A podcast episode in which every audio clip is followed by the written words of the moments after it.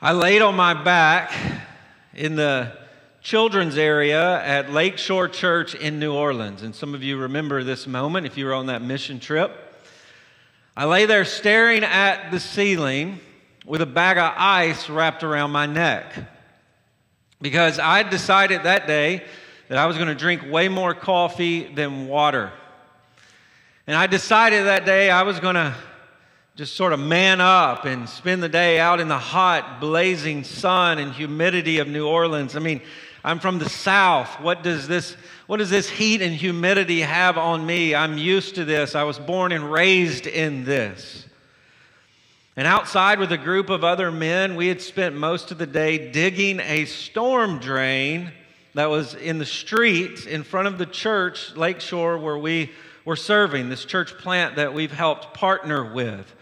And I think toward the middle of the day, about 8 of us began experiencing symptoms of heat exhaustion, and there were a few that said, you need to go lay down. I was like, I'm fine. It's not a big deal. Everybody is panting, trying to breathe, and I'm going to toughen it out. Before long, I was on my back with a bag of ice around my neck, laying down in the children's department of Lakeshore, being threatened, we're about to take you to the hospital, which was something I was not going to do. I would have died on the floor of the children's department before that happened. But I remember thinking, what in the world am I doing? You know, who even cares about that storm drain?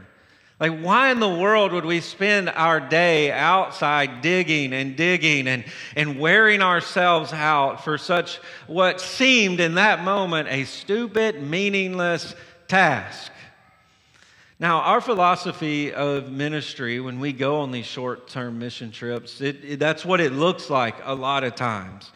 We go to local churches in different areas and we partner with them in doing needed work that's needed on their facilities and their community, work that they just can't get to in the moment because they're doing ministry. And we go and we do these things to free the local church up for ministry.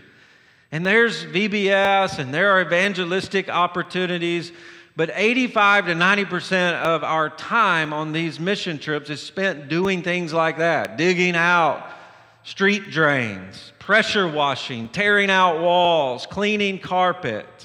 And often on these trips, I'm asking, what am I doing here? You know, I could be preparing a sermon, I could be preaching to a group of people, I could be doing evangelism, and here I am with a shovel digging in the street. Why in the world is this really worth it? And I know many who go on these trips, you get to points where you're like, what are we doing? Shouldn't we be sharing the gospel with people 24/7? Shouldn't we be hosting big events in parks? And yet our philosophy is we want to partner with the people who live here. And we don't want to just go and do some things and leave nothing behind. And so we get involved in the work that's needed. And it's actually a picture of what the local church looks like here on a weekly basis. Think about this moment and all of the tasks that go into bringing us to this moment. There's lots of organization. There's paying bills, there's meetings, there's cleaning, there's parking cars, there's calling volunteers, there's planning. And it's not just here at church. Think about what goes into your witness in Richmond, Kentucky, so that you can live here and so that you can witness the gospel in this city. You have to have a job. You have to go to class. You have to drive to school. You have to pay bills. You have to move boxes of peanut butter at work. You have to order parts for cars. You have to change diapers. You have to meet with parents and students. And most of what you do on a daily basis is just ordinary work, ordinary task. And the struggle in the Christian life is trying to connect that to the glory of God. And the struggle often is to ask, is this really worth it? Is the work really worth it? And in Nehemiah chapters 3 and 4, we see the work is worth the fight. In chapter 3, we see everyone must work. That's the picture painted in chapter 3. And then in chapter 4, we see everyone must fight. Now remember, Nehemiah and Ezra actually go together as one book. And this is post-exile history. Nebuchadnezzar attacks Jerusalem and holds the Jews captive and sends them to other foreign nations and other countries. And then a king named Cyrus, a Persian king, takes over and he begins to allow the people of God to return back to Jerusalem. And in Ezra and Nehemiah, we see a man named Zerubbabel who builds the temple. We see a priest named Ezra, and he rebuilds the community, the people of God. And then we get to a man named Nehemiah who is committed to building the wall around the city of Jerusalem. And I want to remind you why this wall is important. For Nehemiah, the glory of God is at stake in rebuilding this wall. God had promised His people that He would dwell with them in a place, that His presence would rest with them in a place. And in Jerusalem, there is that place where the temple of God and the presence of God is to be. And He's going to bless His people in that place. But God also promised to curse the enemies of God. And while the wall in Jerusalem had begun to be rebuilt, enemies are attacking Jerusalem. After they've returned home, the wall started to go up. The enemies rushed in again. And the question for Nehemiah is God a liar? He promised to bring our people back home and protect them. But is that really what's going on? The wall is broken down. Jerusalem looks like a pit of despair. Is God a liar? God's glory is at stake in the rebuilding of this city. God's glory is at stake in the protection of His people. And so Nehemiah says, for the glory of God, I will get to work. I will rebuild the wall. I will call the people of God together for the glory of God. And last week we saw that this Persian king, Artaxerxes, actually is convinced to send Nehemiah on an all-expense-paid mission trip back to Jerusalem. The Persian government's going to pay for it. And then we get to chapter 3, and I'm going to summarize it. And I felt guilty about this all week long. This is not how we do things around here. You know I love the details and working through the details, but I want you to see the big picture of both of these chapters. And in chapter 3, we see the people, when Nehemiah arrives to Jerusalem, they begin to get to work. They're moving rocks. They're bolting wood, rebuilding gates. In chapter 3, there are 38 individuals that are mentioned, but there are 42 different people groups that are mentioned throughout chapter 3 of Nehemiah. And these people stretch across 2.5 miles of wall that they're building. They're picking up rocks. They're bolting wood to stone. They're repairing these 10 city gates. And as we move through the chapter, you see father, son, and even daughters are working on the wall. You see the high priest is engaged. You see, priests are engaged with the goldsmith and the perfumers, the essential oil group. They're there too. But you read through chapter 3 and you see this phrase over and over again. Next to him, next to him, next to him, after them, after them, after them. And the people of God in all of their diversity are gathered together doing work. And there's only one group of nobles, and the text says they would not bend their necks. They would not submit to the work. But in chapter 3, we see everyone must work. And that leads us to chapter 4, where we see everyone must fight. And the point today is that the work is worth the fight. Notice verse 1 of chapter 4. Now when Sanballat, and we talked about him last week, he is a Samaritan governor. and he is opposing Nehemiah. His people were some of the first people cast out of the promised land when the people of God entered. And he has met Nehemiah on the way to Jerusalem, and he is opposing him. And yet he hears here that the building of the wall continues to go up, and now the people of God are working. And notice verse 1 continues, and he was angry and greatly enraged, and he jeered at the Jews. He is full of emotion. He is losing his power, and he is throwing a temper tantrum 15 miles away. And notice, he is jeering the Jews. He is mocking them from a distance. Verse 2, and he said in the presence of his brothers in the army of Samaria, he holds a rally for all of his people, his family, the armies of Samaria. And notice what he says. What are these feeble Jews doing? Will they restore it for themselves? Will they sacrifice? Will they finish it up in one day? All of these things that he is hearing from Jerusalem. Oh, they're working so hard. Are they going to build that themselves? Maybe they'll offer a sacrifice to their God, and this rubble of a wall will supernaturally rebuild itself. Do y'all really think these Jews are going to be able to rebuild this wall? Will they revive stones out of heaps of rubbish, and the burned ones at that? Now, this is an insult to God. He's thinking about the history of Yahweh and all of the supernatural stories that go along with Israel, and he's saying, I guess the rebuilding of this wall is going to be supernatural.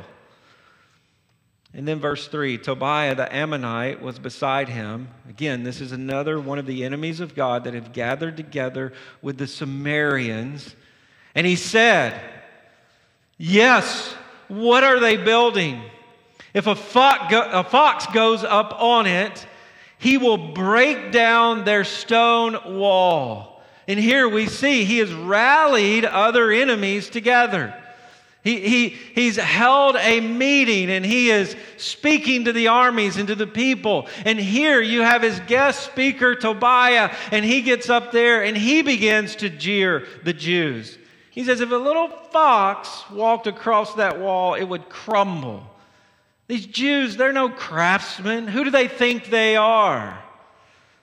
And notice Nehemiah's response in verse 4. Hear, O our God, for we are despised. Turn back their taunt on their heads and give them up to be plundered in a land where they are captive. God, the way they despise us, would you despise them? Would you turn back the very things they are saying and that they have done to us on them? Would you plunder their lands? Would you hold them captive in foreign lands like they have done to us and like they cheer on to be done to us? Verse 5, do not cover their guilt, and let not their sin be blotted out from your sight. For they have provoked, notice the phrase, they have provoked you. In cursing the people of God, they are cursing God himself. They have provoked you.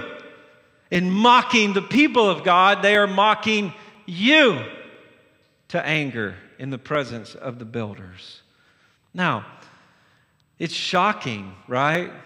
Let's let that prayer settle. And by the way, the Holy Spirit put that prayer in the book of Nehemiah.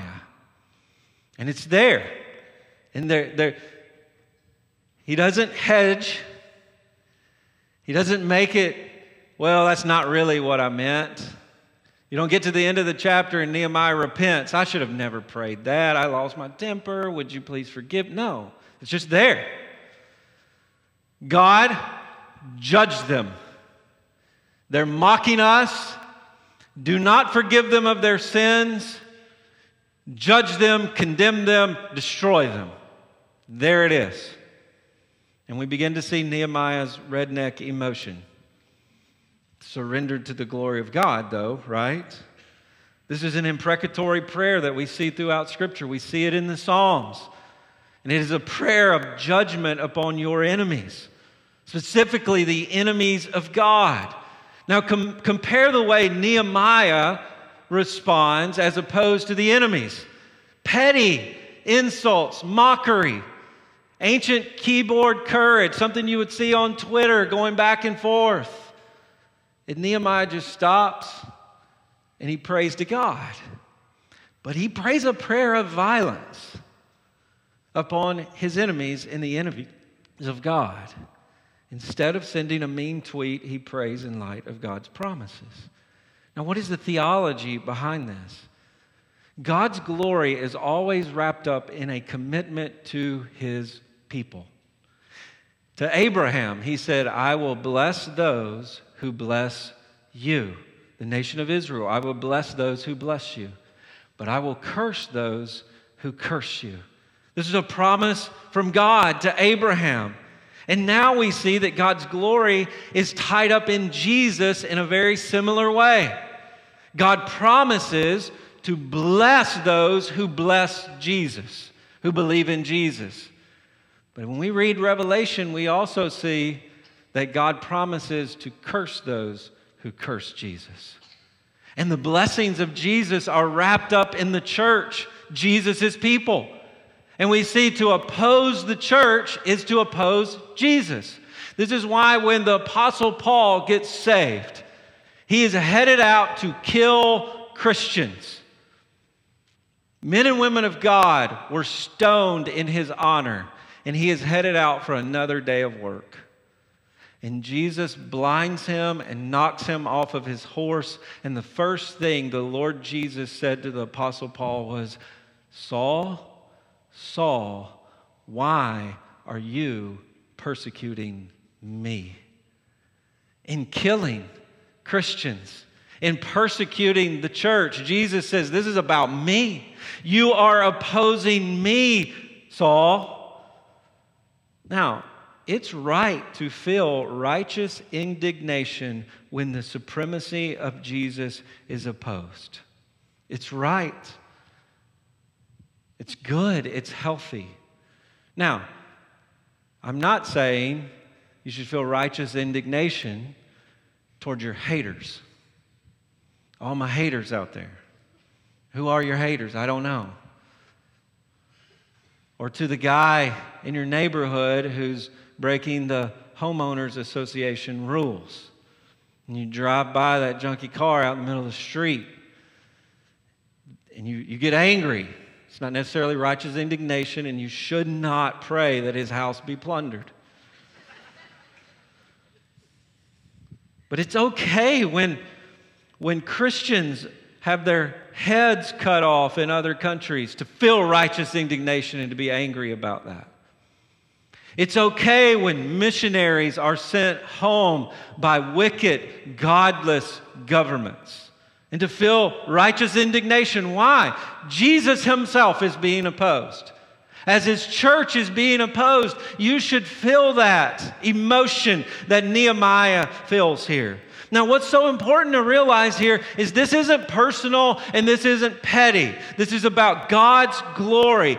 God is being opposed. And that's why it's so important to latch all of your plans and purposes and goals to God's glory and his faithfulness and his plan. And when you are latched to his plan, it's okay and it's right, and you should pray for the enemies of God to be removed at times. Because it's about his plan and his glory, not about you. And so that's a good thing to ask. Are my plans and purposes about God's glory? Am I feeling this emotion because I have been personally offended and personally insulted? Or has the glory of God been attacked? Or is it God who's being insulted and mocked? It's a good question to ask. And it helps line up where our heart is. But it's not always some cheesy, Jesus loves you and I'm trying prayer in response to those who oppose the gospel. And you should pray that if those who oppose the church do not repent, that they would be brought to justice. That's okay to pray. You should pray for your enemies to believe and understand and experience the forgiveness of the gospel. But in places where the church's mission is opposed, it's also okay to pray that leaders be removed from office, voted out. That's okay. Because you're committed to Jesus, you're committed to his gospel. Paul in Galatians prayed against the false teachers that they would be damned because they preached a gospel that minimized Jesus and deceived his church. And if they would not repent, remove them. Faithfulness, though, here involves trusting God, offering that emotion to God, and getting back to work, which is what we see in verse 6. So we built the wall in response to opposition, mockery. Nehemiah prays, vengeance is the Lord, and that's what vengeance is the Lord's, and that's what I'm praying. Let's get back to work. So we built the wall, and the wall was joined together to half its height. Now we know at times this wall around Jerusalem was over 40 foot tall. And so they get halfway done. Notice he says, for the people had a mind to work. They were focused on the work. They were getting after it. Verse 7, but when Sanballat and Tobiah and the Arabs and the Ammonites and the Ashdodites heard that the repairing of the walls of Jerusalem was going forward and that the breaches were beginning to close, they were angry. Now notice in the narrative how the enemies of God begin to mount. We go from 1 to 2 to 3 to 4. And all of these people are on the north, west, I'm going to get this backward, north, west, east, south. They're all around, four corners of Judah. And they've gathered around and they begin to see that the gates, the places where they could go in and attack Jerusalem at any time, they're being closed up. The walls are being built. And he says, we are halfway done, and they get angry. And in verse 8, and they plotted together to come and fight against Jerusalem and to cause confusion in it. Now, the plan here is simply terrorism. We're going to issue some attacks in Jerusalem, and we're going to freak them out, and they're going to be confused. Is this coming from the north, the south, the east, the west? Who's doing this? And they're going to begin to get confused, and they're going to get scared. But what do they do? Verse 9, and we prayed. Now, we're beginning to see a theme throughout Nehemiah. Every time there's trouble, every time there's difficulty, Nehemiah prays. Even when his heart is burning with anger toward his enemies, what does he do? Pray. And here the people of God are fearful. And what do? They pray to our God. But that's not all they do. They set a guard as protection against them night and day. They prayed and they increased homeland security. This is the theology of Kenny Rogers. Trust God and lock your doors. That's exactly what they're doing here. But notice verse 10, and in Judah it was said, the strength of those who bear the burdens is failing. It's okay to be praying, and now we got security, but now people are getting tired and carrying the burdens amidst paranoia of the enemies of God surrounding us and attacking us. It's wearing them out. And notice, there's too much rubble. This is worse than we ever thought. The disaster is way more than we ever imagined. We're picking up rocks day and night. There's too much rubble. And by ourselves, we will not be able to rebuild the wall. Verse 11, and our enemy said. Now again, there's this back and forth. And it seems as though at this moment, the enemies of God are getting to the people of God. And so they come on again, and they say, they will not know or see till we come among them and kill them and stop the work. Again, invoking more fear, terrorism. Verse 12, and at the time, the Jews who lived near them came from all directions and said 10 times, you must return to us. Now, there are people who had traveled from all over Judah, people who really didn't have any personal interest in what was going on in Jerusalem, but they traveled just to help rebuild the wall. And so from the outsides of Jerusalem, people who lived in the country around Jerusalem, they began to hear of the enemies of God, these threats to come and attack Jerusalem. And they send word into Jerusalem for their family members, come back home. This is dangerous work. You're going to be attacked in Jerusalem. And so now the threats have gotten even outside of Jerusalem to their families. But notice Nehemiah's term here. 10 times. Now he's exaggerating. It's a figure of speech. What he's saying is, I began to hear this paranoia everywhere I went. I began to hear the grumbling and complaining. This is scary. We may be attacked. Our family members want us to come home. They want us to return. And you begin to see here, Nehemiah begins to get a little irritated. You're not going home. We're going to rebuild this wall. You're going to stay. And so what does he do? So in the lowest parts of space behind the wall, in the places where it was still dilapidated, there still needed to be work, and then in the open places, what does he do? He stationed the people with their clans. He brings the families in. He brings their kinsmen in. And they gather together in all of these places with their families, but also with swords, their spears, and bows. They're outfitted for battle. And they're gathered with their families who are fearful. And in verse 14, he said, I looked and arose and said to the nobles and to the officials and to the rest of the people, do not be afraid of them. Remember the Lord who is great and awesome, and fight for your brothers, your sons, your daughters, your wives, and your homes. Now, this is Nehemiah's Braveheart moment. Picture him riding on his horse, painted up maybe.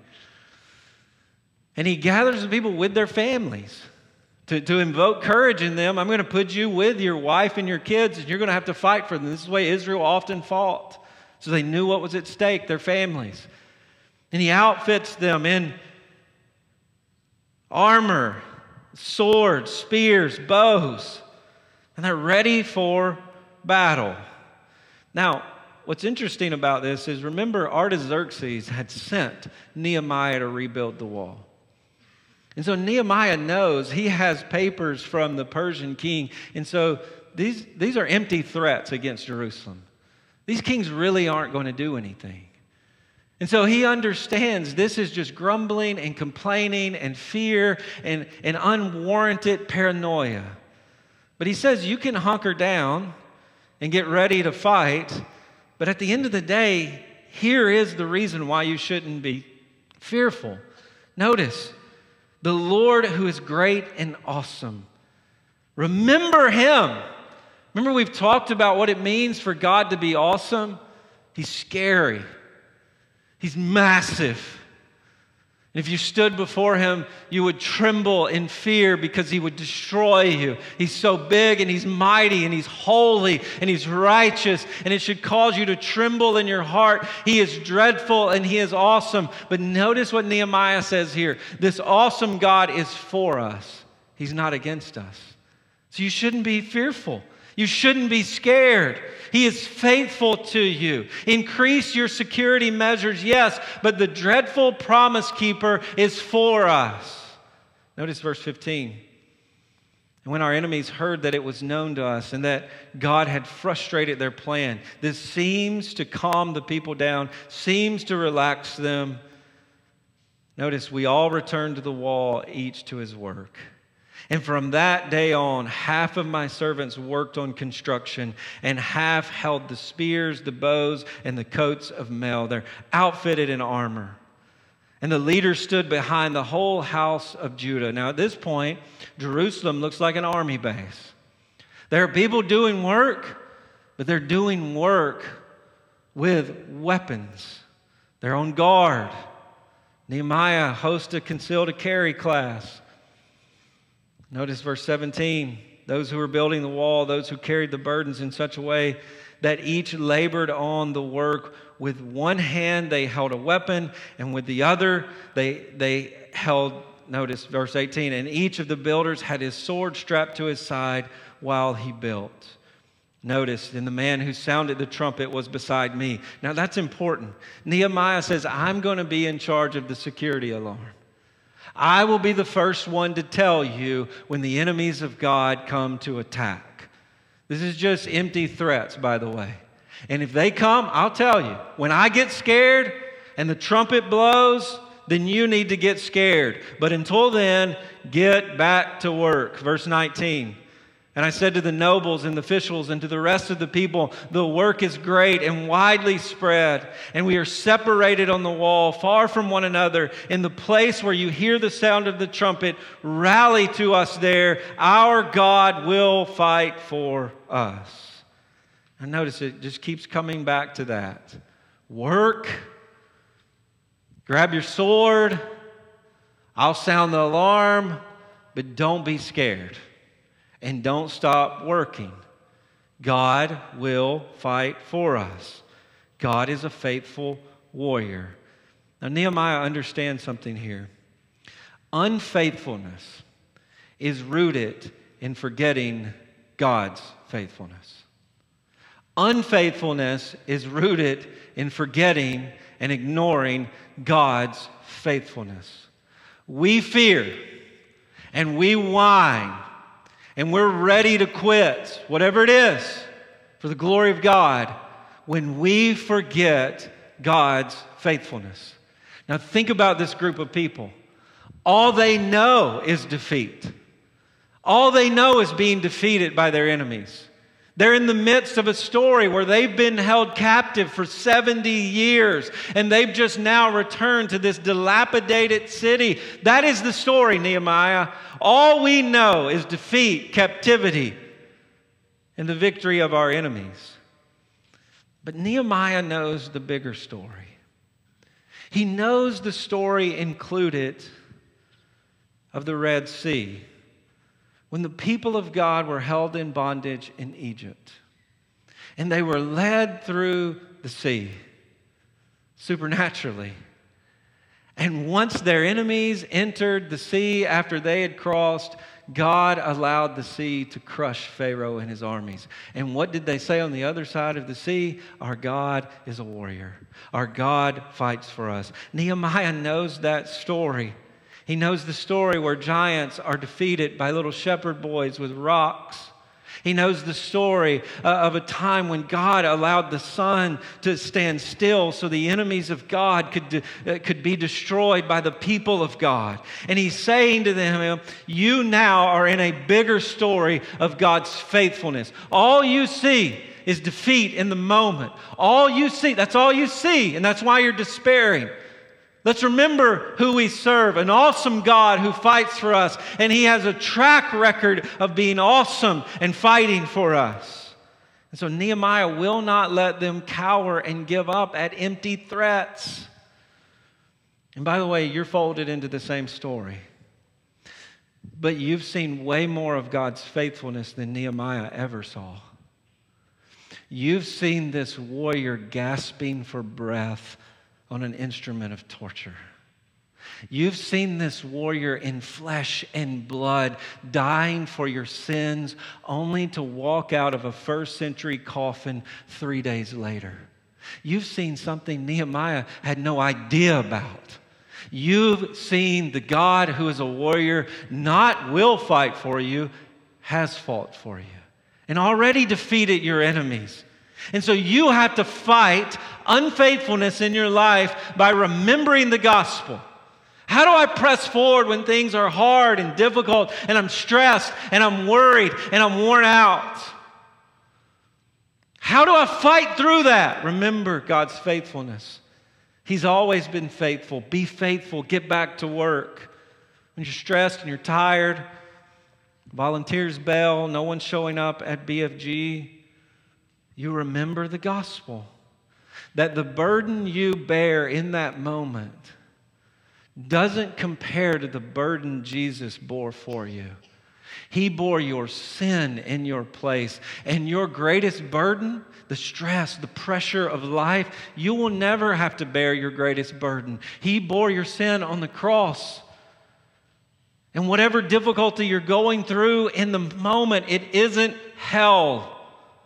So what are you complaining about? I have a friend, anytime I would complain, he would say, sure beats hell, sure beats hell. You could be living in Satan's hotel.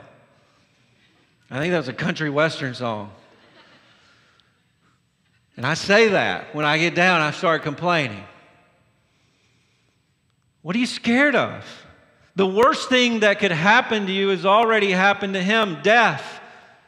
And so when you get worried about what might happen, what people might think, how hard this is, how difficult it is, what the end result might be, people may not like you, it may be awkward, you may be cast out, you may be ostracized. The worst thing in the world that could happen to you has already happened to him, death. He's defeated death for you. What are you scared of? You have no reason to be unfaithful. Press forward, remembering his faithfulness. Notice verse 21. So he labored at the work, and half of them held the spears from the break of dawn until the start, all day long. Okay, it seems as though they're not getting it, and they're still fearful, they're still scared, but they're still working. And so we put guards out all day and all night. And in verse 22, I said to the people, at that time, let every man and his servant pass the night within Jerusalem. Just don't go to sleep. If you're that scared, stay up all night. Bring your sword, bring your shovel, bring your spear, bring your armor. Let's just stay up all night within Jerusalem until we get this done. That these men may be a guard for us by night and may labor by day, 24/7, working, ready to fight, working, ready to fight. In verse 23, so neither I nor my brothers nor my servant nor the men of the guard who followed me, none of us took off our clothes. Each kept his weapon at his side. We didn't have time to go home. We didn't have time to change our clothes. Now notice what Nehemiah does here. He proves he really believes this stuff, right? He's not off to himself in some fortress or... No, he's out in the midst of the people. I really believe this. I'll be up all day and all night with you. I'm right here. God's been faithful to me. That's what I'm here for. I'll be faithful to you. I ain't leaving till the work's done. And he risked his life, and he's willing to be a part of the grueling work. Now notice Nehemiah's deep theology of God, God's faithfulness, God is a warrior, becomes gloriously practical. That's one of the hopes of the book, is that this deep theology is very practical. So far it's this: God is a warrior, trust him, pray. God is a warrior, remember him, preach the gospel. God is a warrior, get a shovel and a sword, and get to work. There you go, Nehemiah's theology. God is faithful. Let's be faithful in our work. Pray, preach, get to work. Faithfulness before God at times involves a rugged sense of duty, where you just keep working, which is really foreign in the climate that we live in today. Everyone wants the easiest way to be the happiest. And if it requires something hard, or if it requires you just plugging along and getting after it, some sense of duty, that's not for me. I got to find something else. But faithfulness is experienced over time, long periods of time, remembering God's faithfulness and continuing to plod and plot. Your best things in life don't happen in the moment in front of you. They happen at times where you stand back and look and see, wow, God has been faithful, even when I was unfaithful. And notice all of the fruit and goodness he grew in this moment where I thought there was nothing good happening. And sometimes you just have to get back to work for the glory of God. And that's the essence of the fight in these chapters. It's not with Samaria or the Ammonites. It's with the people of God in their own heart. And that's where your fight is on a daily basis, right? That's where my fight is on a daily basis. This is the essence of what spiritual warfare is in our life. Is this worth the fight? That's what we're asking ourselves, and we have to believe it's worth it.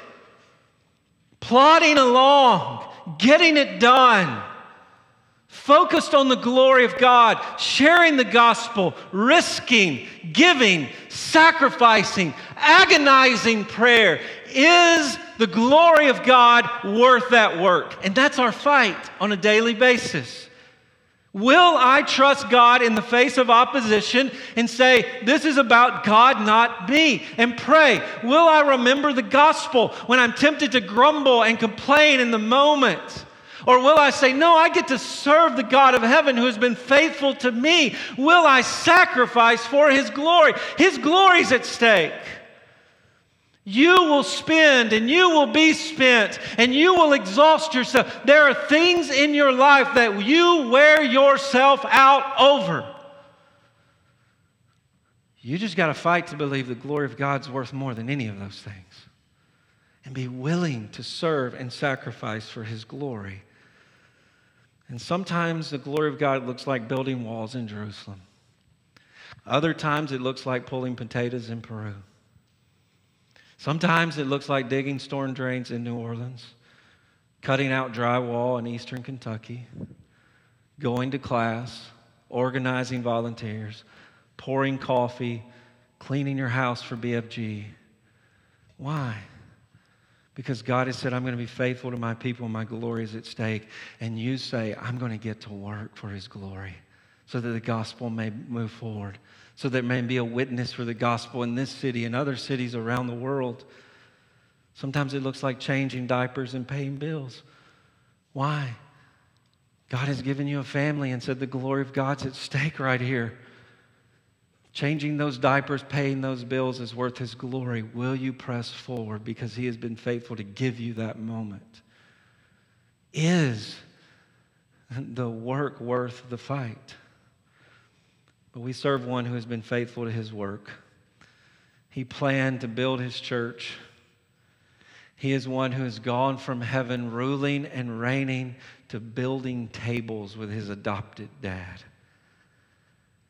to eating fish with disciples, to agonizing pain under the wrath of God on a bloody cross, now standing and ruling, awake, loving, caring, serving, working for His church.